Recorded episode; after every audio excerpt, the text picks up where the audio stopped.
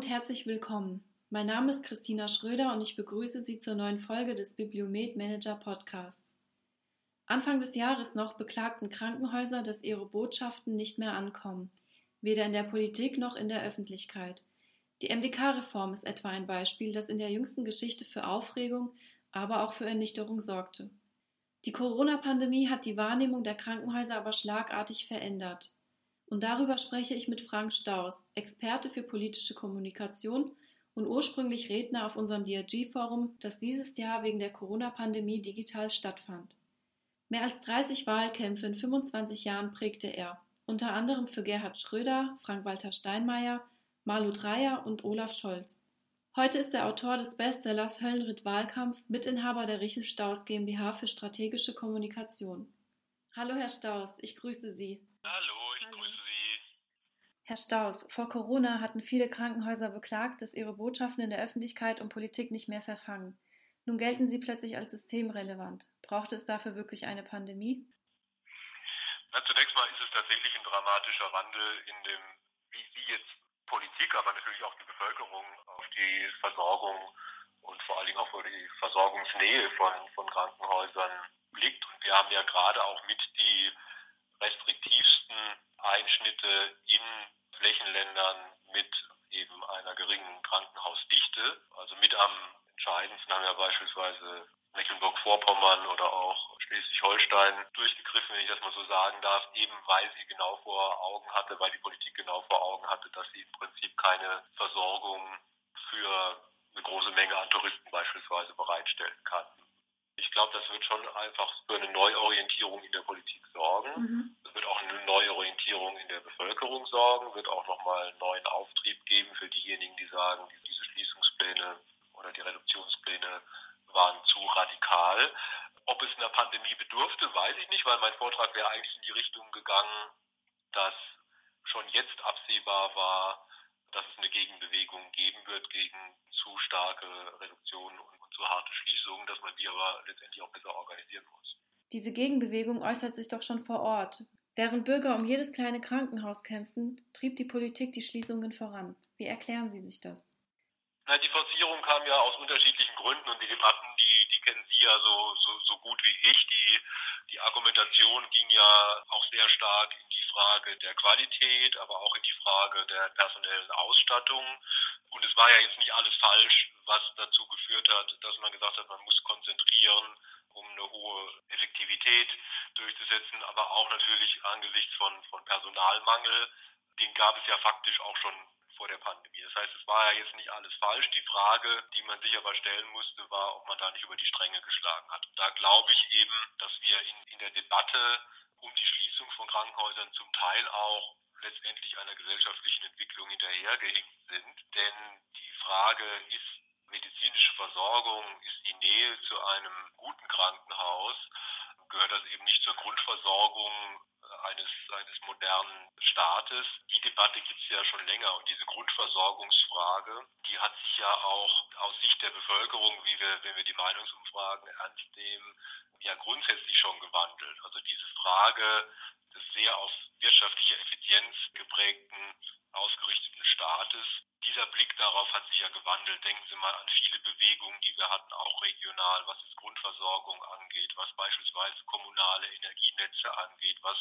äh, was die Frage der Wasserversorgung angeht. Also wir haben viele Entscheidungen in den letzten Jahren und auch Bürgerentscheidungen in den letzten Jahren schon beobachten können, wo die Menschen gesagt haben, wir wollen, dass eine wichtige Grundversorgung und dazu zählt aus meiner Sicht die medizinische Versorgung eben zur Grundaufgabe eines aktiven, funktionierenden Staates gehört. Und ich glaube, das ist auch eine Kommunikationslinie, auf der die Krankenhäuser auch in Zukunft aufbauen können und auch schon hätten aufbauen sollen, bevor die Pandemie ausgebrochen ist. Also das ist natürlich jetzt eine Riesenchance, aber man muss auch sehen, die Argumente waren jetzt ja nicht alle an den Haaren herbeigezogen. Aber das, da muss man eben auch kommunikativ auf der Höhe der Zeit bleiben und viele regionale Proteste ergeben äh, noch keinen national hörbaren Protest.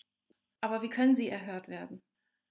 Aus meiner Sicht äh, bietet jetzt natürlich die, die Neuorientierung, der neue Blick auf die Frage der medizinischen Versorgung auf Basis einer solchen Pandemie, von der ja jetzt auch alle sagen, das wird nicht die letzte gewesen sein, von der wir ja auch alle heute knock on wood von ausgehen können, dass es vermutlich auch nicht die schlimmste war, die einem hätte begegnen können.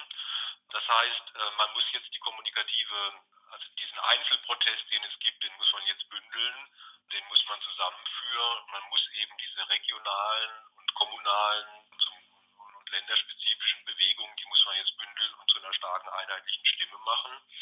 Und das bedeutet natürlich auch, dass es nicht der Krankenhauskampf sein kann, wir kümmern uns um unser Krankenhaus, damit es überlebt und uns interessiert allerdings das 100 Kilometer weiter schon wieder nicht, sondern das betrachten wir im Zweifelsfall sogar als Konkurrenz. Weil das hat ja auch stattgefunden, wenn man ehrlich ist. Ne? Also rette sich wer kann, zum Teil auch auf Kosten des Nachbarn. Ich glaube, dieser neue Blick erfordert auch, dass man dass also diesen Einzelkämpferstatus herausfindet. Glauben Sie, die Corona-Krise kann dabei nützen?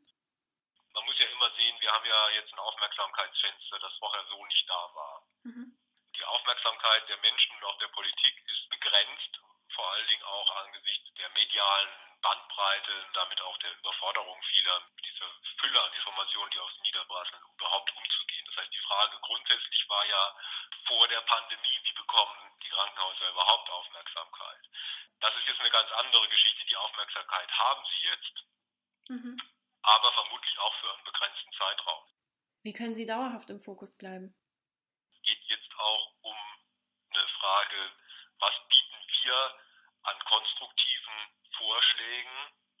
Das heißt, man muss auch seine eigenen Forderungen nochmal überdenken. Man muss auch seine eigenen Konzepte nochmal überdenken. Es gibt eine Zeit vor der Pandemie und es gibt eine Zeit nach der Pandemie. Und man findet dann am besten Gehör, mhm. wenn man sich auch selbst hinterfragt und nicht einfach mit den Forderungen, die man schon zehn Jahre vorher im Rucksack hatte, wieder, wieder vor der Politik aufschlägt. Mhm tatsächlich die Frage stellen, was, was hat denn jetzt funktioniert? Was brauchen wir an Grundversorgung? Was muss dafür äh, jedes Krankenhaus äh, vorhalten? Und was bringen wir ein als, als Krankenhäuser? Was können wir der Politik für eine Brücke bauen, um zu sagen, so sind wir auch in Zukunft in der Lage, solchen Pandemien zu begegnen, sie auch regional eingrenzen zu können, dass man nicht immer auf nationale Shutdowns gehen muss und so weiter und so fort, äh, wenn man eine effektive äh, lokale und regionale Versorgung anbieten kann. Der Fokus verschiebt sich ja bereits. Ja? Also wir hatten den, den Fokus auf unmittelbare Lebensrettung. Das war ja die Anfangsphase. Und da hat man ja gemerkt, Mensch, hier quietscht äh, hier muss man sich besser vorbereiten und man weiß ja auch nicht, was die nächste Pandemie erfordert. Also das heißt, da muss man letztendlich dranbleiben mhm. an, an dieser Debatte, weil jetzt verschiebt sich die Debatte ja schon in den nächsten Punkt, nämlich Liberalisierung, dann kommen Arbeitsmarktsorgen, dann kommen natürlich die ganzen Fragen der Finanzierung. Ja der Schulden, was hat das uns alles gekostet und dann kommen natürlich ganz schnell wieder in eine Spardebatte. Und hier wird es viele Bereiche dann natürlich äh, wiederum treffen, wo man sagt, das müssen wir jetzt zurückfahren, weil wir natürlich irgendwo auch diese Gelder wieder, wieder einholen müssen. Das heißt, da müssen die Krankenhäuser und die Verbände eben gewappnet sein, dass sie, dass sie da konstruktive Vorschläge bereits einbringen, die Brücken bauen. Also man muss jetzt einfach sich nochmal zusammensetzen und überlegen, wo ist denn unser Angebot an die Politik, um zu sagen, deshalb braucht es uns auch in Zukunft. Was ich immer rate, ist, möglichst konstruktiv an die Sache rangehen. Also möglichst nicht einfach auf uralte Forderungen jetzt den Corona-Stempel draufdrücken, ja. sondern tatsächlich sich auch selbst rückbesinnen, die Lage analysieren und zu sagen, ähm, gut, da haben wir bewiesen, was wir können. Da sollten wir vielleicht besser werden, aber um besser werden zu können, brauchen wir ABC. Wie wichtig ist dabei Öffentlichkeitsarbeit? Ja gut, ich denke mal, das kann man das kann man vermutlich nicht pauschal beantworten. Ich nehme an, es gibt bereits welche, die stärker in der Öffentlichkeit stehen, aber natürlich ist diese, dieser auch in Zukunft hohe Informationsbedarf der Bevölkerung, der wird ja nicht, nicht aufhören. Und wir werden ja infolge von Corona auch jedes Mal, wenn an irgendeinem Ende der Welt wieder irgendwas ausbrechen sollte, auch sofort wieder eine Debatte darüber haben, sind wir darauf vorbereitet oder nicht. Und insofern ist natürlich eine regionale Präsenz, auch in den regionalen Medien oder in den sozialen Medien, Präsenz zu zeigen und lokale Präsenz zu zeigen, je mehr man in der Gesellschaft verankert ist, umso besser. Und welche Rolle spielen die Medien dabei? Wir haben ja ein bisschen ein, ein strukturelles Medienproblem, was ja dazu führt, dass zum Beispiel durch den Wegfall der Tageszeitung in vielen Haushalten mhm. gerade kommunale und regionale bzw. landesspezifische Politik immer weniger durchdringt, weil äh, der Medienkonsum sich einfach auch massiv gewandelt hat. Und die Tageszeitung war zum Beispiel immer ein Medium, in dem man automatisch, wenn man sie durchgeblättert hat, eben auch viel, äh, viel Informationen mitbekommen hat, die man jetzt zum Beispiel, wenn man sich nur noch in den sozialen Medien oder nur noch quasi vorkonfiguriert informiert, dann bekommt man diese Nachrichten nicht immer mit.